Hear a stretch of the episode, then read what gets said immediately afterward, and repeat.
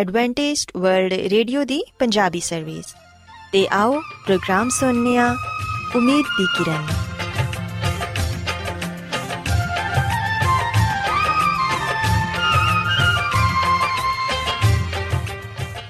ਸਾਥਿਓ, ਮੈਂ ਤੁਹਾਡੀ ਮੇਜ਼ਬਾਨ ਫਰਾਸਲੀਮ ਪ੍ਰੋਗਰਾਮ ਉਮੀਦ ਦੀ ਕਿਰਨ ਦੇ ਨਾਲ ਤੁਹਾਡੀ ਖidmat 'ਚ ਹਾਜ਼ਰ ਹਾਂ।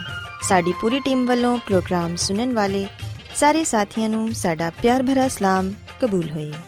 ਸਾਥਿਓ ਉਮੀਦ ਕਰਨੇ ਆ ਕਿ ਤੁਸੀਂ ਸਾਰੇ ਖੁਦਾ ਤਾਲਾ ਦੇ ਫਜ਼ਲੋ ਕਰਮ ਨਾਲ ਖੈਰੀਅਤ ਨਾਲ ਹੋ ਤੇ ਸਾਡੀ ਇਹ ਦੁਆ ਹੈ ਕਿ ਤੁਸੀਂ ਜਿੱਥੇ ਕਿਤੇ ਵੀ ਰਹੋ ਖੁਦਾਵੰਦ ਖੁਦਾ ਤੁਹਾਡੇ ਨਾਲ ਹੋਣ ਤੇ ਤੁਹਾਡੀ ਹਿਫਾਜ਼ਤ ਤੇ ਰਹਿਨਮਾਈ ਕਰਨ ਸਾਥਿਓ ਇਸ ਤੋਂ ਪਹਿਲਾਂ ਕਿ ਅੱਜ ਦੇ ਪ੍ਰੋਗਰਾਮ ਨੂੰ ਸ਼ੁਰੂ ਕੀਤਾ ਜਾਏ ਆਓ ਪਹਿਲਾਂ ਪ੍ਰੋਗਰਾਮ ਦੀ ਤਫਸੀਲ ਸੁਣ ਲਵੋ ਤੇ ਪ੍ਰੋਗਰਾਮ ਦੀ ਤਫਸੀਲ ਕੁਝ ਇਸ ਤਰ੍ਹਾਂ ਹੈ ਕਿ ਪ੍ਰੋਗਰਾਮ ਦਾ ਆਗਾਜ਼ ਇੱਕ ਖੂਬਸੂਰਤ ਗੀਤ ਨਾਲ ਕੀਤਾ ਜਾਏਗਾ ਤੇ ਗੀਤ ਦੇ ਬਾਅਦ ਖਾਨਦਾਨੀ ਜ਼ਿੰਦਗੀ ਦਾ ਪ੍ਰੋਗਰਾਮ ਪੇਸ਼ ਕੀਤਾ ਜਾਏਗਾ। ਇਸ ਤੋਂ ਬਾਅਦ ਖੁਦਾਵੰਦ ਦੇ ਜ਼ਿੰਦਗੀ ਬਖਸ਼ ਕਲਾਮ ਚੋਂ ਪੈਗਾਮ ਪੇਸ਼ ਕੀਤਾ ਜਾਏਗਾ, ਜਿਹੜਾ ਕਿ ਸਾਡੇ ਕਦਮਾਂ ਦੇ ਲਈ ਚਿਰਾਗ ਤੇ ਸਾਡੀ ਰਾਹ ਦੇ ਲਈ ਰੋਸ਼ਨੀ ਹੈ। ਸੋ ਆਓ ਸਾਥੀਓ, ਪ੍ਰੋਗਰਾਮ ਦਾ ਆਗਾਜ਼ ਇਸ ਰੂਹਾਨੀ ਗੀਤ ਨਾਲ ਕਰਨੇ ਆ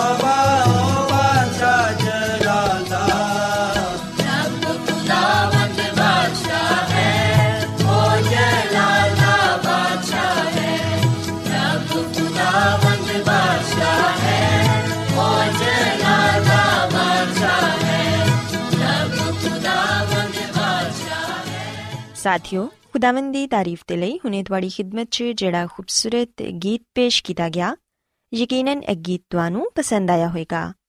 ਹੁਣ ਵੇਲਾ ਹੈ ਕਿ ਖਾਨਦਾਨੀ ਤਰਜ਼ੇ ਜ਼ਿੰਦਗੀ ਦਾ ਪ੍ਰੋਗਰਾਮ ਫੈਮਿਲੀ ਲਾਈਫਸਟਾਈਲ ਤੁਹਾਡੀ ਖidmat 'ਚ ਪੇਸ਼ ਕੀਤਾ ਜਾਏ। ਸੋ ਸਾਥੀਓ, ਅੱਜ ਦੇ ਪ੍ਰੋਗਰਾਮ 'ਚ ਮੈਂ ਤੁਹਾਨੂੰ ਦੱਸਾਂਗੀ ਕਿ ਅੱਛੀ ਸ਼ਾਦੀशुदा ਜ਼ਿੰਦਗੀ گزارਣ ਦੇ ਲਈ ਸਾਨੂੰ ਕਿਹੜੀਆਂ ਗੱਲਾਂ ਤੇ ਅਮਲ ਕਰਨ ਦੀ ਜ਼ਰੂਰਤ ਹੈ ਸਾਥੀਓ ਅਸੀਂ ਵੇਖਿਆ ਕਿ ਸ਼ਾਦੀ ਜੈਸੇ ਕਰੀਬੀ ਰਿਸ਼ਤੇ ਨੂੰ ਵੀ ਉਹੀ ਚੈਲੰਜਸ ਦਾ ਸਾਹਮਣਾ ਕਰਨਾ ਪੈਂਦਾ ਹੈ ਜਿਹੜੀਆਂ ਦੂਸਰੀਆਂ तमाम ਚੀਜ਼ਾਂ ਨੂੰ ਫਿਤਰਤ ਦੀ ਤਰਫੋਂ ਲਾਹਕ ਹੁੰਦੀਆਂ ਨੇ ਉਹ ਚੈਲੰਜ ਇਹ ਵੇ ਕਿ ਵਧੋ ਫਲੋ ਜਾਂ ਮਿਟ ਜਾਓ ਸਾਥੀਓ ਅਸੀਂ ਵੇਖਿਆ ਕਿ ਖੁਸ਼ਕਿਸਮਤੀ ਨਾਲ ਅਜ਼ਦਵਾਜੀ ਜ਼ਿੰਦਗੀ ਦੀ ਨਸ਼ੋਨੁਮਾ ਨੂੰ ਜਾਰੀ ਰੱਖਣਾ ਮੁਸ਼ਕਿਲ ਨਹੀਂ ਇਹ ਕੋਈ ਐਸਾ ਕਾਰਨਾਮਾ ਨਹੀਂ ਜਿਹਨੂੰ ਕਿ ਕੁਝ ਲੋਕ ਹੀ ਕਰ ਸਕਦੇ ਨੇ ਬਲਕਿ ਹਰ ਉਹ ਸ਼ਖਸ ਜਿਹੜਾ ਕਿ ਹਿੰਮਤ ਰੱਖਦਾ ਹੈ ਉਹ ਇਸ ਕਾਰਨਾਮੇ ਨੂੰ ਅੰਜਾਮ ਦੇ ਸਕਦਾ ਹੈ ਜ਼ਰੂਰਤ ਬਸ ਇਸ ਗੱਲ ਦੀ ਹੈ ਕਿ ਅਸੀਂ ਇਸ ਖੇਲ ਦੇ ਚੰਦ ਬੁਨਿਆਦੀ ਅਸੂਲ ਜ਼ਿਹਨ 'ਚ ਰੱਖੀਏ ਤੇ ਉਹਨਾਂ ਤੇ ਅਮਲ ਕਰੀਏ। ਸਾਥੀਓ, ਜਿਸ ਤਰ੍ਹਾਂ ਮਾਲੀ ਆਪਣੇ ਬਾਗ ਦੀ ਰਖਵਾਲੀ ਕਰਦਾ ਹੈ ਪੌਦਿਆਂ ਨੂੰ ਪਾਣੀ ਪਹੁੰਚਾਉਂਦਾ ਹੈ ਉਹਨਾਂ ਨੂੰ ਖਾਦ ਡਾਲਦਾ ਹੈ ਤੇ ਕਾਂਟ ਛਾਂਟ 'ਚ ਮਸਰੂਫ ਰਹਿੰਦਾ ਹੈ ਇਸੇ ਤਰ੍ਹਾਂ ਮੀਆਂ ਬੀਵੀ ਨੂੰ ਵੀ ਐਸਾ ਜਜ਼ਬਾਤੀ ਜ਼ਿਹਨ ਬਣਾਉਂਦੇ ਰਹਿਣਾ ਚਾਹੀਦਾ ਹੈ ਜਿੰਦੇ 'ਚ ਸ਼ਾਦੀ ਦੇ ਦਰਖਤ ਦੀਆਂ ਜੜਾਂ ਹੁੰਦੀਆਂ ਨੇ। ਮੀਆਂ ਬੀਵੀ ਆਪਣੇ ਮਾਹੌਲ ਨੂੰ ਮੁਹੱਬਤ ਤੇ ਨਸ਼ਨੁਮਾ ਦੇ ਲਈ ਸਾਜ਼ਗਾਰ ਰੱਖਣ ਤੇ ਤਵੱਜਾ ਦੇਣ। ਯਾਦ ਰੱਖੋ ਕਿ ਇਹ ਇੱਕ ਐਸਾ ਰਿਸ਼ਤਾ ਹੈ ਜਿਹਨੂੰ ਕਿ ਮੁਸਲਸਲ ਦੇਖਭਾਲ ਦੀ ਜ਼ਰੂਰਤ ਹੁੰਦੀ ਹੈ ਵਰਨਾ ਇਹ ਰਿਸ਼ਤਾ ਆਇਸਤਾ ਆਇਸਤਾ ਖਤਮ ਹੋ ਜਾਂਦਾ ਹੈ ਮੀਆਂ ਬੀਵੀ ਇੱਕ ਦੂਸਰੇ ਦੀ ਜਜ਼ਬਾਤੀ ਮਦਦ ਕਰਕੇ ਅਜ਼ਦਵਾਜੀ ਨਸ਼ੋਨੁਮਾ ਨੂੰ ਜਾਰੀ ਰੱਖ ਸਕਦੇ ਨੇ। ਇੰਦੀਆਂ ਕਈ ਸੂਰਤਾਂ ਹੋ ਸਕਦੀਆਂ ਨੇ। ਮਸਲਨ ਕਿਸੇ ਵਕਤ ਜੀਵਨ ਸਾਥੀ ਨੂੰ ਹਮਦਰਦੀ ਦੇ ਸਿਰਫ ਦੋ ਬੋਲ ਹੀ ਦਰਕਾਰ ਹੁੰਦੇ ਨੇ। ਤੇ ਕਦੀ ਉਹਦੀ ਤਮੰਨਾ ਬਸ ਇਹੋ ਹੀ ਹੁੰਦੀ ਹੈ ਕਿ ਉਹਦੀਆਂ ਗੱਲਾਂ ਤਵੱਜਾ ਨਾਲ ਸੁਣੀਆਂ ਜਾਣ। ਸਾਥੀਓ, ਤੁਸੀਂ ਆਪਣੇ ਜੀਵਨ ਸਾਥੀ ਦੀਆਂ ਇਹਨਾਂ ਛੋਟੀਆਂ-ਮੋਟੀਆਂ ਜ਼ਰੂਰਤਾਂ ਨੂੰ ਪੂਰਾ ਕਰਕੇ ਆਪਣੇ ਰਿਸ਼ਤੇ ਨੂੰ ਮਜ਼ਬੂਤ ਬਣਾ ਸਕਦੇ ਹੋ। ਇੱਕ ਹੋਰ ਤਰੀਕੇਕਾਰ ਐਵੇਂ ਕਿ ਮੀਆਂ ਬੀਵੀ ਨੂੰ ਇੱਕ ਦੂਸਰੇ ਦੀਆਂ ਜਿਹੜੀਆਂ ਖਸੂਸੀਅਤ ਤੇ ਆਦਤਾਂ ਅੱਛੀਆਂ ਲੱਗਦੀਆਂ ਨੇ, ਉਹਨਾਂ ਦਾ ਉਹ ਆਪਸ 'ਚ ਜ਼ਿਕਰ ਵੀ ਕਰ ਸਕਦੇ ਨੇ। ਇਸ ਤਰ੍ਹਾਂ ਉਹ ਦੋਨੋਂ ਆਪਣੀਆਂ ਐਸੀਆਂ ਆਦਤਾਂ ਨੂੰ ਖਤਮ ਕਰਨ ਦੀ ਕੋਸ਼ਿਸ਼ ਕਰਨਗੇ ਜਿਹੜੀਆਂ ਕਿ ਉਹਨਾਂ ਦੇ ਜੀਵਨ ਸਾਥੀ ਨੂੰ ਪਸੰਦ ਨਹੀਂ। ਇਸ ਤੋਂ ਇਲਾਵਾ, ਰੋਜ਼ਮਰਾ ਦੀ ਜ਼ਿੰਦਗੀ ਦੇ ਬੋਝ ਨੂੰ ਆਪਣੀ ਸ਼ਾਦੀ ਤੇ ਅਸਰਅੰਦਾਜ਼ ਹੋਣ ਤੋਂ ਰੋਕੋ, ਕਿਉਂਕਿ ਅਗਰ ਤੁਸੀਂ ਇਸ ਬੋਝ ਨੂੰ ਨਾ ਰੋਕਿਆ, ਤੇ ਫਿਰ ਤੁਸੀਂ ਬਹੁਤ ਜਲਦ ਆਪਣੇ ਰਿਸ਼ਤੇ 'ਚ ਥਕਨ ਮਹਿਸੂਸ ਕਰੋਗੇ। ਫਿਰ ਅਜ਼ਦਵਾਜੀ ਜ਼ਿੰਦਗੀ 'ਚ ਕੋਈ ਜਿੱਦਤ, ਕੋਈ ਦਿਲਕਸ਼ੀ ਬਾਕੀ ਨਾ ਰਹੇਗੀ ਉਹ ਘਰੇਲੂ ਜ਼ਿੰਮੇਵਾਰੀਆਂ ਤੇ ਪਰੇਸ਼ਾਨੀਆਂ ਦਾ ਨਾ ਖਤਮ ਹੋਣ ਵਾਲਾ ਸਿਲਸਿਲਾ ਬਣ ਕੇ ਰਹਿ ਜਾਏਗੀ। ਤੇ ਸਾਥੀਓ, ਇਹਦੇ ਤੋਂ ਬਚਣ ਦੇ ਲਈ ਮਿਲ ਕੇ ਹੱਸਣ ਖੇਲਣ ਦੇ ਮੌਕੇ ਤਲਾਸ਼ ਕਰੋ। ਅਜ਼ਦਵਾਜੀ ਜ਼ਿੰਦਗੀ ਨੂੰ ਵਕਤ ਦਿਵੋ। ਇੱਕ ਦੂਸਰੇ ਨਾਲ ਮੁਹੱਬਤ ਦਾ ਇਜ਼ਹਾਰ ਕਰੋ ਤੇ ਘਰ 'ਚ ਮਿਲ ਜੁਲ ਕੇ ਰਹੋ ਤਾਂ ਕਿ ਤੁਸੀਂ ਆਪਣੇ ਇਸ ਰਿਸ਼ਤੇ ਨੂੰ ਮਜ਼ਬੂਤ ਬਣਾ ਸਕੋ। ਸਾਥੀਓ, ਅਸੀਂ ਵੇਖਿਆ ਕਿ ਅਜ਼ਦਵਾਜੀ ਜ਼ਿੰਦਗੀ ਨੂੰ ਖੂਬਸੂਰਤ ਤੇ ਖੁਸ਼ਗਵਾਰ ਰੱਖਣ ਦੇ ਕੁਝ ਅਸੂਲ ਵੀ ਨੇ। ਇਹਨਾਂ 'ਚੋਂ ਇੱਕ ਅਸੂਲ ਇਹ ਵੇ ਕਿ ਆਪਣੇ ਇਸ ਰਿਸ਼ਤੇ ਦੀ ਨਸ਼ੋਨੁਮਾ ਨੂੰ ਜਾਰੀ ਰੱਖੋ ਤੇ ਇਹਦੇ ਲਈ ਸਾਜ਼ਗਾਰ ਮਾਹੌਲ ਫਰਾਹਮ ਕਰੋ। ਆਪਣੇ ਸਾਥੀ ਨੂੰ ਅੱਛੀ ਤਰ੍ਹਾਂ ਸਮਝੋ ਤੇ ਜਿਹੜੀਆਂ ਖੂਬੀਆਂ ਤੇ ਖਾਮੀਆਂ ਉਹਦੇ 'ਚ ਹੈ ਨੇ ਉਹਨਾਂ ਨੂੰ ਵੀ ਕਬੂਲ ਕਰੋ। ਇੱਕ ਲਿਹਾਜ਼ ਨਾਲ ਇਹ ਵੀ ਅੱਛੇ ਮਾਲੀ ਵਾਲਾ ਹੀ ਕੰਮ ਹੈ ਉਹ ਆਪਣੇ ਪੌਦਿਆਂ ਨੂੰ ਅਨਫਰਾਦੀ ਤਵੱਜਾ ਦਿੰਦਾ ਹੈ ਉਹਨੂੰ ਪਤਾ ਹੁੰਦਾ ਹੈ ਕਿ ਕਿਸ ਪੌਦੇ ਨੂੰ ਜ਼ਿਆਦਾ ਪਾਣੀ ਦਰਕਾਰ ਹੈ ਤੇ ਕਿਨੂੰ ਸਾਇਆ ਚਾਹੀਦਾ ਹੈ ਤੇ ਕਿਨੂੰ ਧੁੱਪ ਦੀ ਜ਼ਰੂਰਤ ਹੈ ਸਾਥੀਓ ਤੁਸੀਂ ਮੰਨੋ ਜਾਂ ਨਾ ਮੰਨੋ ਹਕੀਕਤ ਇਹ ਹੋਈ ਹੈ ਕਿ ਸਾਡੇ ਚੋਂ ਬਹੁਤ ਘੱਟ ਲੋਕ ਆਪਣੇ ਸਾਥੀ ਨੂੰ ਇੰਨੀ ਅੱਛੀ ਤਰ੍ਹਾਂ ਜਾਣਦੇ ਨੇ ਜਿੰਨੀ ਅੱਛੀ ਤਰ੍ਹਾਂ ਇੱਕ ਮਾਲੀ ਆਪਣੇ ਪੌਦਿਆਂ ਨੂੰ ਜਾਣਦਾ ਹੈ ਅੱਛੇ ਮਾਲੀ ਦੀ ਮਿਸਾਲ ਤੇ ਇੱਕ ਵਾਰੀ ਫੇਰ ਤਵੱਜਾ ਦਿਵੋ। ਤੇ ਅੱਛਾ ਮਾਲੀ ਉਹੀ ਹੁੰਦਾ ਹੈ ਜਿਹੜਾ ਬਦਲਦੇ ਹੋਏ ਮੌਸਮਾਂ ਤੋਂ ਫਾਇਦਾ ਉਠਾਉਂਦਾ ਹੈ ਉਹ ਜਾਣਦਾ ਹੈ ਕਿ ਕਿਹੜਾ ਮੌਸਮ ਬੀਜ ਬੋਂਦਾ ਹੁੰਦਾ ਹੈ ਕਿਹੜਾ ਫਲ ਦਿੰਦਾ ਤੇ ਕਿਹੜਾ ਕਾਂਟ ਛਾਂਟ ਕਰਨ ਦਾ। ਉਹ ਬਦਲਦੇ ਹੋਏ ਮੌਸਮਾਂ ਦੇ ਮੁਤਾਬਿਕ ਕੰਮ ਕਰਦਾ ਹੈ ਇਸੇ ਤਰ੍ਹਾਂ ਸ਼ਾਦੀशुदा ਲੋਕ ਇਸੇ ਨਕਸ਼ੇ ਕਦਮ ਤੇ ਚੱਲ ਸਕਦੇ ਨੇ। ਉਹਨਾਂ ਨੂੰ ਇਹ ਜਾਣਨਾ ਚਾਹੀਦਾ ਹੈ ਕਿ ਸਾਡੀ ਇਸ ਦੁਨੀਆ 'ਚ ਕਿਹੜੀ ਚੀਜ਼ ਨੂੰ ਜ਼ਿਆਦਾ ਜ਼ਰੂਰਤ ਹੈ ਸਾਥੀਓ, ਅਸੀਂ ਵੇਖਿਆ ਕਿ ਕੋਈ ਅੱਛਾ ਮਾਲੀ ਆਪਣੇ ਬਾਗ 'ਚ ਖਰਾਬੀ ਦੀ ਇਬਤਦਾਈ ਅਲਾਮਤਾਂ ਨੂੰ ਨਜ਼ਰਅੰਦਾਜ਼ ਨਹੀਂ ਕਰਦਾ।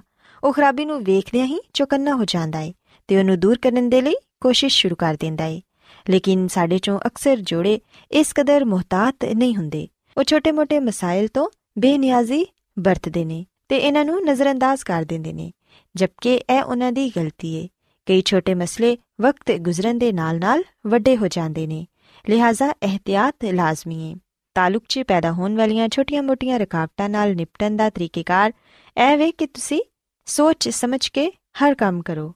ਆਪਣੇ ਰਿਸ਼ਤੇ 'ਚ ਜ਼ਿੱਦ ਨੂੰ ਕਦੀ ਨਾ ਆੜੇ ਆਂਦਵੋ ਇੱਕ ਦੂਸਰੇ ਦੀ ਗੱਲ ਮੰਨੋ ਤੇ ਮਿਲ ਬੈਠ ਕੇ ਜਿਹੜਾ ਵੀ ਮਸਲਾ ਹੈ ਉਹਨੂੰ ਹੱਲ ਕਰੋ। ਤੇ ਯਕੀਨਨ ਜਦੋਂ ਤੁਸੀਂ ਇਹਨਾਂ ਛੋਟੀਆਂ-ਮੋਟੀਆਂ ਤਲਖੀਆਂ ਨੂੰ ਉਸ ਵੇਲੇ ਹੀ ਖਤਮ ਕਰ ਲਵੋਗੇ। ਜਦੋਂ ਇਹ ਸ਼ੁਰੂ ਹੋ ਰਹੀਆਂ ਨੇ, ਤੇ ਫਿਰ ਆਉਣ ਵਾਲੇ ਦਿਨਾਂ 'ਚ ਇਹ ਪਰੇਸ਼ਾਨੀ ਦਾ ਬਾਇਸ ਨਹੀਂ ਬਣਨਗੀਆਂ। ਇਸ ਤੋਂ ਇਲਾਵਾ ਸਾਥੀਓ, ਹਮੇਸ਼ਾ ਆਪਣੇ ਜੀਵਨ ਸਾਥੀ ਨਾਲ ਖੁੱਲ ਕੇ ਗੱਲ ਕਰੋ। ਕੋਈ ਵੀ ਗੱਲ ਉਹਦੇ ਤੋਂ ਨਾ ਛੁਪਾਓ। ਜਦੋਂ ਕੋਈ ਮਸਲਾ ਛੁਪਾਉਣ ਦੀ ਬਜਾਏ ਸਾਫ਼-ਸਾਫ਼ ਗੱਲ ਕਰਕੇ ਖਤਮ ਕਰ ਲਿਆ ਜਾਂਦਾ ਹੈ ਤੇ ਉਦੋਂ ਵਕਤੀ ਤਲਖੀ ਤੇ ਪੈਦਾ ਹੋ ਸਕਦੀ ਹੈ ਲੇਕਿਨ ਰਿਸ਼ਤੇ 'ਚ ਦੂਰੀਆਂ ਨਹੀਂ ਆਂਦੀਆਂ ਯਾਦ ਰੱਖੋ ਕਿ ਦਾਨਿਸ਼ਮੰਦੀ ਇਸੇ ਚਾਹੀਏ ਕਿ ਅਜ਼ਦਵਾਜੀ ਜ਼ਿੰਦਗੀ 'ਚ ਪੈਦਾ ਹੋਣ ਵਾਲੇ ਛੋਟੇ-ਮੋਟੇ ਮਸਲਿਆਂ ਨੂੰ ਨਜ਼ਰਅੰਦਾਜ਼ ਕਰ ਦਿੱਤਾ ਜਾਏ ਤੇ ਇਹਨਾਂ ਨੂੰ ਹੱਲ ਕੀਤਾ ਜਾਏ ਤਾਂ ਕਿ ਕੋਈ ਸੰਗੀਨ ਸੂਰਤ ਇਖਤਿਆਰ ਨਾ ਹੋਏ। ਸਾਥੀਓ, ਖੁਦਾਵੰਦ ਦੀ ਖਾਦਮਾ ਮਿਸਿਸ ਐਲਨ ਜੀ ਵਾਈਟ ਆਪਣੀ ਕਿਤਾਬ ਸ਼ਿਫਾ ਦੇ ਚਸ਼ਮੇ 'ਚ ਸਾਨੂੰ ਦੱਸਦੀ ਏ ਕਿ ਖਾ ਮੁਸ਼ਕਲਾਂ ਤੇ ਪਸ ਹਿੰਮਤਾਂ ਦਾ ਸਾਹਮਣਾ ਹੋਏ। ਫਿਰ ਵੀ ਨਾ ਖਾਵਨ ਨੂੰ ਤੇ ਨਾ ਹੀ ਬੀਵੀ ਨੂੰ ਆਪਣੇ ਦਿਲ 'ਚ ਇਹ ਖਿਆਲ ਕਰਨਾ ਚਾਹੀਦਾ ਹੈ ਕਿ ਸਾਡਾ ਇਤਿਹਾਦ ਇੱਕ ਗਲਤੀ ਏ ਬਲਕਿ ਖੁਦਾਵੰਦ ਦੀ ਖਾਦਮਾ ਸਾਨੂੰ ਦੱਸਦੀ ਏ ਕਿ ਚਾਹੇ ਕੁਝ ਵੀ ਹੋ ਜਾਏ ਇੱਕ ਦੂਸਰੇ ਦਾ ਹਮੇਸ਼ਾ ਸਾਥ ਦਿਵੋ ਹਮੇਸ਼ਾ ਮਸਬਤ ਸੋਚ ਰੱਖੋ ਇੱਕ ਦੂਸਰੇ ਦੀ ਇੱਜ਼ਤ ਕਰੋ ਤੇ ਇੱਕ ਦੂਸਰੇ ਦੀ ਹਿੰਮਤ ਵਧਾਓ ਇੱਕ ਦੂਸਰੇ ਦੀ ਖੁਸ਼ੀ 'ਚ ਇਜ਼ਾਫਾ ਕਰੋ ਬਾਹਮੀ ਮੁਹੱਬਤ ਆਪਣੇ ਦਰਮਿਆਨ ਪੈਦਾ ਕਰੋ ਤੇ ਇੱਕ ਦੂਸਰੇ ਦੀ ਬਰਦਾਸ਼ਤ ਕਰੋ ਅਗਰ ਤੁਸੀਂ ਇਹਨਾਂ तमाम ਗੱਲਾਂ ਤੇ ਅਮਲ ਕਰੋਗੇ ਤੇ ਫਿਰ ਸ਼ਾਦੀ ਮੁਹੱਬਤ ਦੇ ਖਾਤਮੇ ਦੀ ਬਜਾਏ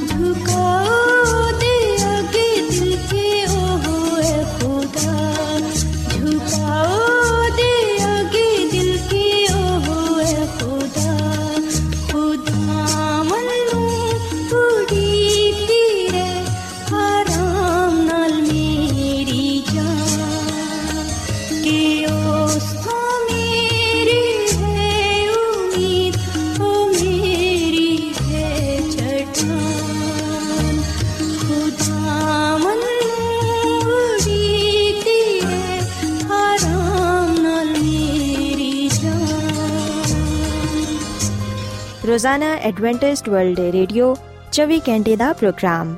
ਜਨੂਬੀ ਏਸ਼ੀਆ ਦੇ ਲਈ ਪੰਜਾਬੀ, ਉਰਦੂ, ਅੰਗਰੇਜ਼ੀ, ਸਿੰਧੀ ਤੇ ਦੂਜੀਆਂ ਬਹੁਤ ਸਾਰੀਆਂ ਜ਼ੁਬਾਨਾਂ ਵਿੱਚ ਨਸ਼ਰ ਕਰਦਾ ਹੈ ਸਿਹਤ, ਮਤਵਾਜ਼ਨ ਖੁਰਾਕ تعلیم ਖਾਨਦਾਨੀ ਜ਼ਿੰਦਗੀ ਤੇ ਬਾਈਬਲ ਮੁਕੱਦਸ ਨੂੰ ਸਮਝਣ ਦੇ ਲਈ ਐਡਵੈਂਟਿਸਟ ਵਰਲਡ ਰੇਡੀਓ ਜ਼ਰੂਰ ਸੁਨੋ سامعین بائبل مقدس کی تعلیمات کو مزید سیکھنے کے لیے، یا اگر آپ کا کوئی سوال ہو، تو آپ ہم سے واٹس ایپ کے ذریعے اس نمبر پر رابطہ کر سکتے ہیں۔ ہمارا واٹس ایپ نمبر ہے صفر صفر نو دو تین ایک صفر ایک سات چھ سات نو چھ دو۔ نمبر ایک بار پھر نوٹ کر لیں، zero zero nine two 3101767962 Adventist world radio ਵੱਲੋਂ ਪ੍ਰੋਗਰਾਮ ਉਮੀਦ ਦੀ ਕਿਰਨ ਨਿਸ਼ਰ ਕੀਤਾ ਜਾ ਰਿਹਾ ਹੈ ਹੁਣ ਵੇਲੇ ਹੈ ਕਿ ਅਸੀਂ ਖੁਦਾ ਦੇ ਪਾਕ ਕਲਾਮ ਚੋਂ ਪੈਗਾਮ ਸੁਣੀਏ। ਤੇ ਅੱਜ ਤੁਹਾਡੇ ਲਈ ਪੈਗਾਮ ਖੁਦਾ ਦੇ ਖਾਦਮ ਅਜ਼ਮਤ ਇਮਨੁਅਲ ਪੇਸ਼ ਕਰਨਗੇ। ਤੇ ਆਓ ਆਪਣੇ ਦਿਲਾਂ ਨੂੰ ਤਿਆਰ ਕਰੀਏ ਤੇ ਖੁਦਾ ਦੇ ਕਲਾਮ ਨੂੰ ਸੁਣੀਏ। ਖੁਦਾਵੰਦ ਦੀ ਇਸ ਮਸੀਹ ਦੇ ਨਾਮ ਵਿੱਚ ਸਾਰੇ ਸਾਥੀਆਂ ਨੂੰ ਸਲਾਮ। ਮਸੀਹ ਵਿੱਚ ਮੇਰੇ ਸਾਥੀਓ, ਹੁਣ ਵੇਲੇ ਕਿ ਅਸੀਂ ਖੁਦਾ ਦੇ ਕਲਾਮ ਨੂੰ ਸੁਣੀਏ, ਅੱਜ ਅਸੀਂ ਖੁਦਾ ਦੇ ਕਲਾਮ ਚੋਂ ਇਸ ਗੱਲ ਨੂੰ ਸਿੱਖਾਂਗੇ ਕਿ ਮੌਤ ਦੇ ਬਾਅਦ ਇਨਸਾਨ ਕਿੱਥੇ ਜਾਂਦਾ ਹੈ। ਬਾਈਬਲ ਮੁਕੱਦਸ ਸਾਨੂੰ ਮੌਤ ਦੇ ਬਾਰੇ ਕੀ ਦੱਸਦੀ ਹੈ? ਮਸੀਹ ਵਿੱਚ ਮੇਰੇ ਸਾਥੀਓ, ਅਸੀਂ ਵਿਖਨੇ ਕਿ ਇਸ ਦੁਨੀਆ ਵਿੱਚ ਮੁxtਲਿਫ ਕਿਸਮ ਦੇ ਖਿਆਲਾਤ, ਨਜ਼ਰੀਆਤ ਪਾਏ ਜਾਂਦੇ ਨੇ। ਬਹੁਤ ਸਾਰੇ ਲੋਕ ਇਹ ਸੋਚਦੇ ਨੇ ਕਿ ਮੌਤ ਦੇ ਬਾਅਦ ਇਨਸਾਨ ਜਾਂ ਤੇ ਉਹ ਆਸਮਾਨ ਤੇ ਚਲਾ ਜਾਂਦਾ ਹੈ ਜਾਂ ਫਿਰ ਉਹ ਦੋਜ਼ਖ ਵਿੱਚ ਚਲਾ ਜਾਂਦਾ ਹੈ। ਸਾਥੀਓ, ਤੁਹਾਡਾ ਕੀ ਖਿਆਲ ਹੈ? ਤੁਸੀਂ ਕੀ ਸੋਚਦੇ ਹੋ? ਅਸੀਂ ਵਿਖਨੇ ਕਿ ਅਗਰ ਇਹ ਅਸੀਂ ਸਵਾਲ ਮੁxtਲਿਫ ਲੋਕਾਂ ਕੋਲੋਂ ਪੁੱਛੀਏ ਤੇ ਕੁਝ ਲੋਕ ਤੇ ਇਸ ਸਵਾਲ ਦਾ ਜਵਾਬ ਇਹ ਦੇਣਗੇ ਕਿ ਨੇਕ ਲੋਕ ਮੌਤ ਦੇ ਬਾਅਦ ਆਸਮਾਨ ਤੇ ਚਲੇ ਜਾਂਦੇ ਨੇ।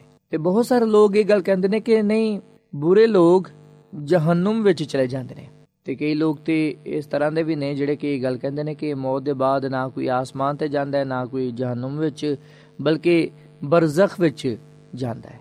ਤੇ ਕਈ ਲੋਕ ਤੇ ਇਹ ਗੱਲ ਕਹਿੰਦੇ ਨੇ ਕਿ ਮੌਤ ਦੇ ਬਾਅਦ ਨਾ ਕੋਈ ਆਸਮਾਨ ਤੇ, ਨਾ ਕੋਈ ਜਹੰਨਮ ਵਿੱਚ, ਨਾ ਕੋਈ ਬਰਜ਼ਖ ਵਿੱਚ, ਬਲਕਿ ਆਲਮੇ ਰਵਾ ਵਿੱਚ ਜਾਂਦਾ ਹੈ। ਤੇ ਉਥੋਂ ਉਹ ਪੈਗਾਮ ਕਾਲ ਸਕਦਾ ਹੈ। ਤੇ ਮਸੀਹ ਵਿੱਚ ਮੇਰੇ ਸਾਥੀਓ, ਕਈ ਲੋਕ ਇਹ ਗੱਲ ਕਹਿੰਦੇ ਨੇ ਕਿ ਮੌਤ ਇਨਸਾਨ ਦਾ ਖਾਤਮਾ ਹੈ ਤੇ ਕਈ ਲੋਕ ਇਸ ਤਰ੍ਹਾਂ ਦੇ ਵੀ ਨੇ ਜਿਹੜੇ ਕਿ ਇਹ ਗੱਲ ਕਹਿੰਦੇ ਨੇ ਕਿ ਮੌਤ ਦੇ ਬਾਅਦ ਇਨਸਾਨ ਬਜ਼ੁਰਗ ਇਬਰਾਹਿਮ ਦੀ ਗੋਦ ਵਿੱਚ ਚਲਾ ਜਾਂਦਾ ਹੈ, ਜਿੱਥੇ ਉਹ ਆਰਾਮ ਕਰਦਾ ਹੈ ਤੇ ਖੁਸ਼ੀਆਂ ਮਨਾਉਂਦਾ ਹੈ। ਤੇ ਬਹੁਤ ਸਾਰੇ ਲੋਕ ਇਹ ਗੱਲ ਕਹਿੰਦੇ ਨੇ ਕਿ ਨਹੀਂ ਜੀ, ਮੌਤ ਮੌਜੂਦਾ ਜ਼ਿੰਦਗੀ ਦਾ ਖਾਤਮਾ ਹੈ।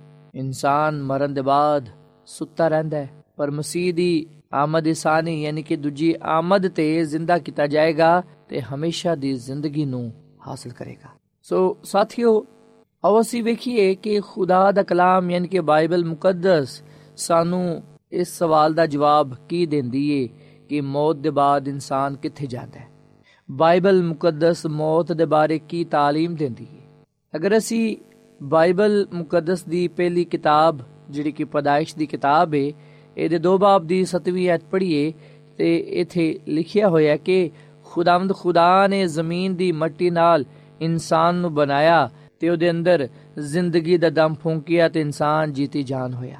ਫਿਰ ਅਸੀਂ ਜ਼ਬੂਰ 146 ਦੀ ਚੌਥੀ ਐਤ ਵਿੱਚ ਪੜ੍ਹਨੇ ਆ ਕਿ ਉਹਦਾ ਦਮ ਨਿਕਲ ਜਾਂਦਾ ਹੈ ਤੇ ਉਹ ਮਿੱਟੀ ਵਿੱਚ ਮਿਲ ਜਾਂਦਾ ਹੈ, ਉਸ ਉਸੇ ਦਿਨ ਉਹਦੇ ਮਨਸੂਬੇ ਫਨਾ ਹੋ ਜਾਂਦੇ ਨੇ। ਤੇ ਪਦਾਇਸ਼ ਦੀ ਕਿਤਾਬ ਦੇ 3 ਬਾਬ ਦੀ 19ਵੀਂ ਐਤ ਵਿੱਚ ਲਿਖਿਆ ਹੈ ਕਿ ਤੂੰ ਖਾਕ ਤੋਂ ਹੈ ਤੇ ਖਾਕ ਵਿੱਚ ਫਿਰ ਟੁਰ ਜਾਏਗਾ। ਤੇ ਵਾਇਸ ਦੀ ਕਿਤਾਬ ਦੇ 3 ਬਾਬ ਦੀ 20 ਐਤ ਵਿੱਚ ਲਿਖਿਆ ਹੈ ਕਿ ਸਾਰੇ ਦੇ ਸਾਰੇ ਇੱਕ ਹੀ ਜਗ੍ਹਾ ਜਾਂਦੇ ਨੇ, ਸਾਰੇ ਦੇ ਸਾਰੇ ਖਾਕ ਤੋਂ ਨੇ ਤੇ ਸਾਰੇ ਦੇ ਸਾਰੇ ਫਿਰ ਖਾਕ ਵਿੱਚ ਜਾ ਮਿਲਦੇ ਨੇ। ਤੇ ਵਾਇਸ ਦੀ ਕਿਤਾਬ ਦੇ 3 ਬਾਬ ਦੀ 5ਵੀਂ ਐਤ ਵਿੱਚ ਲਿਖਿਆ ਹੈ ਕਿ ਜ਼ਿੰਦਾ ਜਾਣਦੇ ਨੇ ਕਿ ਉਹ ਮਰਨਗੇ, ਪਰ ਮੁਰਦੇ ਕੁਝ ਵੀ ਨਹੀਂ ਜਾਣਦੇ ਤੇ ਉਹਨਾਂ ਦਲੀ ਕੋਈ ਹੋਰ ਅਜਰ ਨਹੀਂ, ਤੇ ਉਹਨਾਂ ਦੀ ਯਾਦ ਜਾਂਦੀ ਰਹੀ। ਸੋ ਮੁਸੀਬਤ ਮੇਰੇ ਸਾਥੀਓ, ਅਸੀਂ ਵਿਖਨੇ ਕਿ ਖੁਦਾ ਦਾ ਕਲਾਮ ਸਾਨੂੰ ਇਹ ਗੱਲ ਦੱਸਦਾ ਹੈ ਕਿ ਇਨਸਾਨ ਮਿੱਟੀ ਤੋਂ ਬਣਾਇਆ ਗਿਆ ਤੇ ਇਨਸਾਨ ਨੂੰ ਬਣਾਉਣ ਵਾਲਾ ਖੁਦਾ ਹੈ ਤੇ ਇਨਸਾਨ ਦੇ ਵਿੱਚ ਜਿਹੜੀ ਜ਼ਿੰਦਗੀ ਪਾਈ ਜਾਂਦੀ ਹੈ, ਜਿਹੜਾ ਜ਼ਿੰਦਗੀ ਦਾ ਦਮ ਪਾਇਆ ਜਾਂਦਾ ਹੈ, ਉਹ ਖੁਦਾ ਦੇ ਵੱਲੋਂ ਹੈ, ਖੁਦਾ ਦਾ ਦਿੱਤਾ ਹੋਇਆ ਤੇ ਜਦੋਂ ਉਹ ਦਮ ਖੁਦਾ ਰੋਕ ਲੈਂਦਾ ਹੈ, ਜਦੋਂ ਖੁਦਾ ਉਸ ਦਮ ਨੂੰ ਵਾਪਸ ਲੈ ਲੈਂਦਾ ਹੈ, ਤੇ ਇਨਸਾਨ ਮਰ ਜਾਂਦਾ ਹੈ। ਸੋ ਮਸੀਹ ਵਿੱਚ ਮੇਰੇ ਸਾਥੀਓ, ਅਸੀਂ ਬਾਈਬਲ ਮੁਕੱਦਸ ਦੀ ਇਸ تعلیم ਨੂੰ ਇਹਨਾਂ ਹਵਾਲਿਆਂ ਨੂੰ ਆਪਣੇ ਜ਼ਿਹਨ ਨਸ਼ੀਨ ਕਰ ਲਈਏ ਤੇ ਇਸ ਗੱਲ ਨੂੰ ਜਾਣ ਲਈਏ ਕਿ ਮੌਤ ਦੇ ਬਾਅਦ ਇਨਸਾਨ ਸਿਰਫ ਤੇ ਸਿਰਫ ਮਿੱਟੀ ਵਿੱਚ ਦਫਨਾਇਆ ਜਾਂਦਾ ਹੈ ਤੇ ਵਾਪਸ ਮਿੱਟੀ ਵਿੱਚ ਚਲਾ ਜਾਂਦਾ ਹੈ ਸਾਥੀਓ ਅਗਰ ਅਸੀਂ ਇਨਸਾਨ ਦੀ ਪਦਾਇਸ਼ ਤੇ ਗੁਰਖੋਸ ਕਰੀਏ ਤਾਂ ਸਾਨੂੰ ਪਤਾ ਚੱਲੇਗਾ ਕਿ ਜਿਸਮ ਯਾਨੀ ਕਿ ਮਿੱਟੀ ਉਹਦੇ ਵਿੱਚ ਜਦੋਂ ਜ਼ਿੰਦਗੀ ਦਾ ਦਮ ਆਂਦਾ ਹੈ ਤੇ ਫਿਰ ਇਨਸਾਨ ਜੀਤੀ ਜਾਨ ਹੁੰਦਾ ਹੈ। ਤੇ ਜਦੋਂ ਉਸ ਜਿਸਮ ਚੋਂ ਦਮ ਨਿਕਲ ਜਾਂਦਾ ਹੈ, ਉਸ ਵੇਲੇ ਇਨਸਾਨ ਮੁਰਦਾ ਹੋ ਜਾਂਦਾ ਹੈ, ਮੁਰਦਾ ਹੋ ਠਹਿਰਦਾ ਹੈ। ਸੋ ਇਸ ਗੱਲ ਨੂੰ ਸਮਝਣਾ ਬੜਾ ਹੀ ਆਸਾਨ ਹੈ ਕਿ ਜਿਸਮ ਵਿੱਚ ਜ਼ਿੰਦਗੀ ਦਾ ਦਮ ਹੈ ਤੇ ਇਨਸਾਨ ਜੀਤੀ ਜਾਨ ਹੈ। ਤੇ ਅਗਰ ਜਿਸਮ ਵਿੱਚ ਜ਼ਿੰਦਗੀ ਦਾ ਦਮ ਨਹੀਂ ਹੈ, ਤੇ ਫਿਰ ਇਨਸਾਨ ਜੀਤੀ ਜਾਨ ਨਹੀਂ ਹੈ, ਬਲਕਿ ਉਹ ਮੁਰਦਾ ਹੈ। ਤੇ ਜ਼ਬੂਰ 146 ਦੀ ਚੌਥੀ ਆਇਤ ਵਿੱਚ ਲਿਖਿਆ ਹੈ ਕਿ ਉਹਦਾ ਦਮ ਨਿਕਲ ਜਾਂਦਾ ਹੈ ਤੇ ਉਹ ਮਿੱਟੀ ਵਿੱਚ ਮਿਲ ਜਾਂਦਾ ਹੈ ਉਸ ਦਿਨ ਉਹਦੇ ਮਨਸੂਬੇ ਫਨਾ ਹੋ ਜਾਂਦੇ ਨੇ। ਔਰ ਫਿਰ ਵਾਇਸ ਦੀ ਕਿਤਾਬ ਦੇ 12ਵੇਂ ਬਾਬ ਦੀ 7ਵੀਂ ਆਇਤ ਵਿੱਚ ਲਿਖਿਆ ਹੋਇਆ ਹੈ ਕਿ ਖਾਕ ਖਾਕ ਨਾਲ ਜਾ ਮਿਲੀ, ਜਿਵੇਂ ਪਹਿਲੂ ਮਿਲੀ ਹੋਈ ਸੀ, ਤੇ ਰੂਹ ਖੁਦਾ ਦੇ ਕੋਲ ਜਿਨਨੇ ਉਹਨੂੰ ਦਿੱਤਾ ਸੀ ਵਾਪਸ ਜਾਏ। ਸੋ ਮਸੀਹ ਵਿੱਚ ਮੇਰੇ ਸਾਥੀਓ, ਯਾਦ ਰੱਖਿਆ ਜੇ ਕਿ ਲਫ਼ਜ਼ ਜਿਹੜਾ ਰੂਹ ਹੈ ਇਸ ਤੋਂ ਮੁਰਾਦ ਜ਼ਿੰਦਗੀ ਦਾ ਦਮ ਹੈ ਖੁਦਾ ਦੇ ਕੋਲ ਜਿਨੇ ਉਹਨੂੰ ਦਿੱਤਾ ਸੀ ਵਾਪਸ ਜਾਏ। ਅਯੂਬ ਦੀ ਕਿਤਾਬ ਦੇ 3 ਬਾਬ ਦੀ 27ਵੀਂ ਅਧ ਵਿੱਚ ਲਿਖਿਆ ਹੈ ਕਿ ਮੇਰੀ ਜਾਨ ਮੇਰੇ ਵਿੱਚ ਹੁਣ ਤੱਕ ਕਾਇਮ ਹੈ, ਖੁਦਾ ਦਾ ਦਮ ਮੇਰੇ ਅੰਦਰ ਹੈ। ਸੋ ਵਿੱਚ ਮੇਰੇ ਸਾਥੀਓ, ਜਦੋਂ ਇਨਸਾਨ ਮਰ ਜਾਂਦਾ ਹੈ, ਉਹ ਮਿੱਟੀ ਵਿੱਚ ਮਿਲ ਜਾਂਦਾ ਹੈ। ਤੇ ਪਾਕ ਵਿੱਚ ਲਿਖਿਆ ਹੈ ਕਿ ਮੁਰਦੇ ਖੁਦਾ ਦੀ ਸਤਾਇਸ਼ ਨਹੀਂ ਕਰਦੇ। ਸੁਮਸੀ ਵਿੱਚ ਮੇਰੇ ਸਾਥੀਓ, ਯਾਦ ਰੱਖੋ, ਬਾਈਬਲ ਮੁਕੱਦਸ ਜਿਸਮਾਨੀ ਮੌਤ ਨੂੰ ਨੀਂਦ ਦੇ ਨਾਲ, ਸੋ ਜਾਣ ਦੇ ਨਾਲ ਤਸ਼ਬੀਹ ਦਿੰਦੀ ਹੈ। ਦਾਨੀਅਲ ਨਬੀ ਦੀ ਕਿਤਾਬ ਦੇ 12ਵੇਂ ਬਾਬ ਦੀ ਦੂਜੀ ਆਇਤ ਵਿੱਚ ਲਿਖਿਆ ਹੈ ਕਿ ਜਿਹੜੇ ਖਾਕ ਵਿੱਚ ਯਾਨੀ ਕਿ ਮਿੱਟੀ ਵਿੱਚ ਸੌਂਦੇ ਨੇ ਉਹਨਾਂ ਚੋਂ ਬਥੇਰੇ ਜਾਗ ਉਠਣਗੇ ਸੋ ਮਸੀਹ ਵਿੱਚ ਮੇਰੇ ਸਾਥੀਓ ਯਾਦ ਰੱਖੋ ਕਿ ਇਨਸਾਨ ਤੇ ਜਿਹੜੀ ਜਿਸਮਾਨੀ ਮੌਤ ਆਂਦੀ ਏ ਉਸ ਤੋਂ ਮੁਰਾਦ ਹੈ ਨੀਂਦ ਯਾਨੀ ਕਿ ਸੋ ਜਾਣਾ ਜਦੋਂ ਅਸੀਂ ਇਸ ਦੁਨੀਆਂ ਚੋਂ ਚਲੇ ਜਾਂਦੇ ਆ ਜਦੋਂ ਮੌਤ ਸਾਡੇ ਤੇ ਆਂਦੀ ਏ ਉਸ ਵੇਲੇ ਅਸੀਂ ਕਬਰ ਵਿੱਚ ਸੋ ਜਾਂਦੇ ਆ ਸੋ ਬਾਈਬਲ ਮੁਕੱਦਸ ਵਿੱਚ ਬੜੀ ਦਫਾ ਇਸ ਗੱਲ ਦਾ ਜ਼ਿਕਰ ਆਇਆ ਹੈ ਕਿ ਜਿਹੜੀ ਮੌਤ ਹੈ ਉਸ ਤੋਂ ਮੁਰਾਦ ਹੈ ਨੀਂਦ ਯਾਨੀ ਕਿ ਸੋ ਜਾਣਾ ਸੋ ਯਹੋਨਾ ਦੀ ਅੰਜੀਲ ਦੇ 11ਵੇਂ ਬਾਬ ਵਿੱਚ ਅਸੀਂ ਇਸ ਗੱਲ ਦਾ ਜ਼ਿਕਰ ਪਾਣੇ ਆ ਕਿ ਯਿਸੂ ਮਸੀਹ ਨੇ 4 ਦਿਨ ਦੇ ਮੁਰਦਾ ਸ਼ਖਸ ਨੂੰ, ਯਾਨੀ ਕਿ ਲਾਜ਼ਰ ਨੂੰ ਜ਼ਿੰਦਾ ਕੀਤਾ। ਤੇ ਯਿਸੂ ਮਸੀਹ ਨੇ ਸ਼ਾਗਿਰਦਾਂ ਨੂੰ ਵੀ ਉਸ ਵੇਲੇ ਗੱਲ ਸਿਖਾਈ, ਇਹ ਸਮਝਾਈ ਕਿ ਲਾਜ਼ਰ ਭਾਵੇਂ ਮਰਿਆ ਹੋਇਆ ਹੈ, ਪਰ ਉਹ ਕਬਰ ਵਿੱਚ ਸੌਂਦੀ ਹੈ। ਇਸ ਲਈ ਯਿਸੂ ਮਸੀਹ ਨੇ ਕਿਹਾ ਕਿ ਸਾਡਾ ਦੋਸਤ ਲਾਜ਼ਰ ਸੋ ਗਿਆ ਹੈ, ਪਰ ਮੈਂ ਉਹਨੂੰ ਜਗਾਨ ਜਾਣਾ ਵਾ। ਜਦੋਂ ਸ਼ਾਗਿਰਦਾਂ ਨੇ ਗੱਲ ਸੁਣੀ ਤੇ ਉਹਨਾਂ ਨੇ ਕਿਹਾ ਕਿ ਖੁਦਾਵੰਦ ਅਗਰ ਸੋ ਗਿਆ ਤੇ ਫਿਰ ਤੇ ਬਚ ਜਾਏਗਾ। ਪਰ ਯਿਸੂ ਮਸੀਹ ਨੇ ਉਹਦੀ ਮੌਤ ਦੇ ਬਾਰੇ ਗੱਲ ਕੀਤੀ ਸੀ ਫਿਰ ਯਿਸੂ ਮਸੀਹ ਨੇ ਉਹਨਾਂ ਨੂੰ ਸਾਫ਼ ਇਹ ਗੱਲ ਕਹਿ ਦਿੱਤੀ ਕਿ ਲਾਜ਼ਰ ਮਰ ਗਿਆ ਸੋ ਮਸੀਹ ਵਿੱਚ ਮੇਰੇ ਸਾਥੀਓ ਯਿਸੂ ਮਸੀਹ ਨੇ ਲਾਜ਼ਰ ਨੂੰ ਜ਼ਿੰਦਾ ਕੀਤਾ ਉਸੇ ਤਰ੍ਹਾਂ ਯਿਸੂ ਮਸੀਹ ਉਹਨਾਂ ਸਾਰੇ ਲੋਕਾਂ ਨੂੰ ਜ਼ਿੰਦਾ ਕਰੇਗਾ ਜਿਹੜੇ ਉਹਦੇ ਵਿੱਚ ਸੋ ਗਏ ਨੇ ਯਿਸੂ ਮਸੀਹ ਆਪਣੀ ਦੂਜੀ ਆਮਦ ਤੇ ਰਾਸਤਬਾਜ਼ਾਂ ਨੂੰ ਜ਼ਿੰਦਾ ਕਰੇਗਾ ਸੋ ਮਸੀਹ ਵਿੱਚ ਮੇਰੇ ਸਾਥੀਓ ਮੇਰੇ ਦੋਸਤੋ ਜਦੋਂ ਯਿਸੂ ਮਸੀਹ ਵਾਪਸ ਆਏਗਾ ਜਦੋਂ ਯਿਸੂ ਮਸੀਹ ਦੀ ਦੂਜੀ ਆਮਦ ਹੋਏਗੀ ਉਸ ਵੇਲੇ ਰਾਸਤਬਾਜ਼ਾਂ ਦੀਆਂ ਕਬਰਾਂ ਖੁੱਲ ਜਾਣਗੀਆਂ। ਜਿਨ੍ਹਾਂ ਨੇ ਯਿਸੂ ਮਸੀਹ ਨੂੰ ਆਪਣਾ ਨਜਾਤ ਦੇਹਿੰਦਾ ਕਬੂਲ ਕੀਤਾ ਹੋਏਗਾ, ਉਹ ਜ਼ਿੰਦਾ ਕੀਤੇ ਜਾਣਗੇ ਤੇ ਯਿਸੂ ਮਸੀਹ ਦਾ ਹਵਾ ਵਿੱਚ ਉੱਡ ਕੇ ਉਹ ਇਸਤਕਬਾਲ ਕਰਨਗੇ। ਸੋ ਖੁਦਾ ਦੇ ਕਲਾਮ ਵਿੱਚ ਸਭ ਤੋਂ ਜ਼ਿਆਦਾ ਤਸੱਲੀ ਬਖਸ਼ ਸਚਾਈਆਂ ਚੋਂ ਇਹ ਇੱਕ ਸਚਾਈ ਹੈ ਕਿ ਜਦੋਂ ਕੋਈ ਸ਼ਖਸ ਮਰ ਜਾਂਦਾ ਹੈ, ਉਸ ਵੇਲੇ ਉਹ ਕਬਰ ਵਿੱਚ ਆਰਾਮ ਕਰਦਾ ਹੈ। ਇੱਕ ਤਰ੍ਹਾਂ ਨਾਲ ਉਹ ਸੁੱਤਾ ਹੋਇਆ ਹੈ, ਪਰ ਯਿਸੂ ਮਸੀਹ ਦੇ ਦੂਜੀ ਆਮਦ ਤੇ ਉਹਨੂੰ ਜ਼ਿੰਦਾ ਕੀਤਾ ਜਾਏਗਾ। ਉਹਨੂੰ ਬੇਦਾਰ ਕੀਤਾ ਜਾਏਗਾ ਤਾਂ ਕਿ ਉਹ ਆਪਣੇ ਨਜਾਤ ਦਹਿੰਦਾ ਖੁਦਾਵੰਦ ਯਿਸੂ ਮਸੀਹ ਦੇ ਨਾਲ ਜ਼ਿੰਦਗੀ گزار ਸਕੇ ਸੋ ਇਸ ਲਈ ਮਸੀਹ ਵਿੱਚ ਮੇਰੇ ਸਾਥੀਓ ਮੇਰੇ ਅਜ਼ੀਜ਼ੋ ਮੇਰੇ ਦੋਸਤੋ ਆਓ ਅਸੀਂ ਦੁਨਿਆਵੀ ਨਜ਼ਰੀਆਤ ਨੂੰ ਖਿਆਲਾਤ ਨੂੰ ਦੂਰ ਕਰੀਏ ਤੇ ਬਾਈਬਲ ਮੁਕੱਦਸ ਦੀ ਸੱਚਾਈਆਂ ਨੂੰ ਆਪਣੀ ਜ਼ਿੰਦਗੀ ਦਾ ਹਿੱਸਾ ਬਣਾਈਏ ਬਾਈਬਲ ਮੁਕੱਦਸ ਇਹ ਗੱਲ ਬਿਆਨ ਕਰਦੀ ਏ ਕਿ ਮੌਤ ਦੇ ਬਾਅਦ ਖੁਦਾ ਦੀ ਕੋਈ ਯਾਦ ਨਹੀਂ ਕਬਰ ਵਿੱਚ ਕੋਈ ਵੀ ਖੁਦਾ ਦੀ ਸ਼ੁਕਰਗੁਜ਼ਾਰੀ ਨਾ ਕਰ ਸਕੇਗਾ ਮੌਤ ਦੇ ਬਾਅਦ ਨਾ ਕੋਈ ਆਸਮਾਨ ਤੇ ਜਾਂਦਾ ਹੈ ਤੇ ਨਾ ਕੋਈ ਜਹੰਨਮ ਵਿੱਚ ਨਾ ਕੋਈ ਬਰਜ਼ਖ ਵਿੱਚ ਬਲਕਿ ਮੌਤ ਦੇ ਬਾਅਦ ਇਨਸਾਨ ਕਬਰ ਵਿੱਚ ਸੁੱਤਾ ਰਹਿੰਦਾ ਹੈ ਤੇ ਯਿਸੂ ਮਸੀਹ ਦੀ ਦੂਜੀ ਆਮਦ ਤੇ ਰਾਸਤਬਾਜ਼ ਜ਼ਿੰਦਾ ਕੀਤੇ ਜਾਣਗੇ ਤੇ ਰਾਸਤਬਾਜ਼ ਯਿਸੂ ਮਸੀਹ ਦਾ ਹਵਾ ਵਿੱਚ ਉੱਡ ਕੇ ਇਸਤਕਬਾਲ ਕਰਨਗੇ ਤੇ ਅਬਦੁੱਲਾਬਾਦ ਹਮੇਸ਼ਾ ਖੁਦਾਵੰਦ ਆਪਣੇ ਖੁਦਾ ਦੇ ਨਾਲ ਰਹਿਣਗੇ ਆਓ ਸੀ ਆਪਣੇ ਆਪ ਨੂੰ ਮਸੀਹ ਦੇ سپرد ਕਰ ਦਈਏ سپرد ਕਰੀਏ ਮਸੀਹ ਯਿਸੂ ਦੇ ਨਾਲ ਪੇਵਸਤਾ ਰਹੀਏ ਵਫਾਦਾਰ ਰਹੀਏ ਤਾਂ ਕਿ ਅਸੀਂ ਯਿਸੂ ਮਸੀਹ ਦਾ ਹਵਾ ਵਿੱਚ ਉੱਡ ਕੇ ਇਸਤਕਬਾਲ ਕਰਨ ਵਾਲੇ ਬਣੀਏ ਪਾਕ ਕਲਾਮ ਵਿੱਚ ਲਿਖਿਆ ਕਿ ਮੁਬਾਰਕ ਤੇ ਮੁਕੱਦਸ ਨੇ ਜਿਹੜੇ ਪਹਿਲੀ ਕਿਆਮਤ ਵਿੱਚ ਸ਼ਰੀਕ ਹੋਣਗੇ ਉਹਨਾਂ ਤੇ ਦੂਜੀ ਮੌਤ ਦਾ ਕੋਈ ਅਸਰ ਨਹੀਂ ਹੋਏਗਾ ਆਓ ਸਾਥੀਓ ਸੀ ਬਾਈਬਲ ਮੁਕੱਦਸ ਦੀ ਇਸ ਸਚਾਈ ਨੂੰ ਆਪਣੀ ਜ਼ਿੰਦਗੀ ਦਾ ਹਿੱਸਾ ਬਣਾਈਏ ਇਸ ਗੱਲ ਨੂੰ ਜਾਣ ਲਈਏ ਕਿ ਅੱਜ ਜਿਹੜਾ ਕੋਈ ਵੀ ਸ਼ਖਸ ਮਰਦਾ ਹੈ ਉਹ ਨੀਂਦ ਦੀ ਹਾਲਤ ਵਿੱਚ ਕਬਰ ਵਿੱਚ ਪਿਆ ਰਹਿੰਦਾ ਹੈ। ਪਰ ਯਿਸੂ ਮਸੀਹ ਦੀ ਦੂਜੀ ਆਮਦ ਤੇ ਰਾਸਤਾਬਾਜ਼ਾਂ ਨੂੰ ਜ਼ਿੰਦਾ ਕੀਤਾ ਜਾਏਗਾ। ਯਿਸੂ ਮਸੀਹ ਦੀ ਦੂਜੀ ਆਮਦ ਤੇ ਅਸੀਂ ਹਮੇਸ਼ਾ ਦੀ ਜ਼ਿੰਦਗੀ ਨੂੰ ਜ਼ਿੰਦਗੀ ਦੇ ਤਾਜ ਨੂੰ ਪਾਣ ਵਾਲੇ ਬਣਾਂਗੇ ਤੇ ਅਬਦੁੱਲਾਬਾਦ ਖੁਦਾਵੰਦ ਆਪਣੇ ਖੁਦਾ ਦੇ ਨਾਲ ਰਹਿ ਸਕਾਂਗੇ। ਖੁਦਾਮ ਸਾਨੂੰ ਇਸ ਕਲਾਮ ਦੇ ਵਸੀਲੇ ਨਾਲ ਬੜੀ ਬਰਕਤ ਦੇਵੇ। ਆਓ ਸਾਥੀਓ, ਅਸੀਂ ਦੁਆ ਕਰੀਏ। ਮਸੀਹ ਯਸੂ ਵਿੱਚ ਸਾਡੇ ਜ਼ਿੰਦਾ ਆਸਮਾਨੀ ਬਾਪ, ਅਸੀਂ ਤੇਰਾ ਸ਼ੁਕਰ ਅਦਾ ਕਰਨੇ ਆ ਅੱਜ ਦੇ ਕਲਾਮ ਵਾਸਤੇ। ਇਹ ਕਲਾਮ ਸਾਡੇ ਕਦਮਾਂ ਦੇ ਲਈ ਚਿਰਾਗ ਤੇ ਰਾਹ ਦੇ ਲਈ ਰੋਸ਼ਨੀ ਹੈ। ਐ ਖੁਦਾਮ ਸਾਨੂੰ ਹਮੇਸ਼ਾ ਆਪਣੇ ਨਾਲ ਵਫਾਦਾਰ ਰਹਿਣ ਦੀ ਤੌਫੀਕ ਤਾ ਫਰਮਾ ਅਸੀਂ ਤੇਰੇ ਨਾਲ ਵਫਾਦਾਰ ਰਹੀਏ ਤੇਰੇ ਕਲਾਮ ਤੇ ਚਲੀਏ ਤੇਰੀ ਪੈਰਵੀ ਕਰੀਏ ਤਾਂ ਕਿ ਐ ਖੁਦਾ ਅਸੀਂ ਝੂਠੀ تعلیم ਤੋਂ ਦੂਰ ਰਹਿਣ ਵਾਲੇ ਬਣੀਏ ਐ ਖੁਦਾਵੰਦ ਅਗਰ ਕੋਈ ਇਹਨਾਂ ਚ ਬਿਮਾਰ ਹੈ ਤੇ ਤੂੰ ਇਹਨਾਂ ਨੂੰ ਸ਼ਿਫਾ ਦੇ ਅਗਰ ਕੋਈ ਮੁਸ਼ਕਿਲ ਪਰੇਸ਼ਾਨੀ ਖੌਫ ਕਤਰੇ ਜਾਂ ਕਿਸੇ ਵੀ ਮੁਸੀਬਤ ਵਿੱਚ ਹੈ ਖੁਦਾ ਆਪਣੇ ਲੋਕਾਂ ਨੂੰ ਬਰਕਤ ਦੇ ਸ਼ਿਫਾ ਦੇ ਆਪਣੇ ਜਲਾਲ ਦੇ ਲਈ ਇਸਤੇਮਾਲ ਕਰ ਇਸ ਕਲਾਮ ਦੇ ਲਈ ਹੈ ਖੁਦਾ ਤੇਰਾ ਸ਼ੁਕਰ ਅਦਾ ਕਰਨੇ ਆ ਤੂੰ ਸਾਡੀ ਦੁਆ ਨੂੰ ਸੁਣ ਤੇ ਕਬੂਲ ਫਰਮਾ ਕਿਉਂਕਿ ਇਹ ਦੁਆ ਮੰਗ ਲੈਨੇ ਆ ਆਪਣੇ ਖੁਦਾਵੰਦ ਯਿਸੂ ਮਸੀਹ ਦੇ ਨਾਮ ਵਿੱਚ। ਆਮੀਨ। ਸਾਥਿਓ, ਐਡਵੈਂਟਿਸਟ ਵਰਲਡ ਰੇਡੀਓ ਵੱਲੋਂ ਪ੍ਰੋਗਰਾਮ ਉਮੀਦ ਦੀ ਕਿਰਨ ਨਸ਼ਰ ਕੀਤਾ ਜਾ ਰਿਹਾ ਸੀ। ਉਮੀਦ ਕਰਨੀਆ ਕਿ ਅੱਜ ਦਾ ਪ੍ਰੋਗਰਾਮ ਯਕੀਨਨ ਤੁਹਾਨੂੰ ਪਸੰਦ ਆਇਆ ਹੋਵੇਗਾ।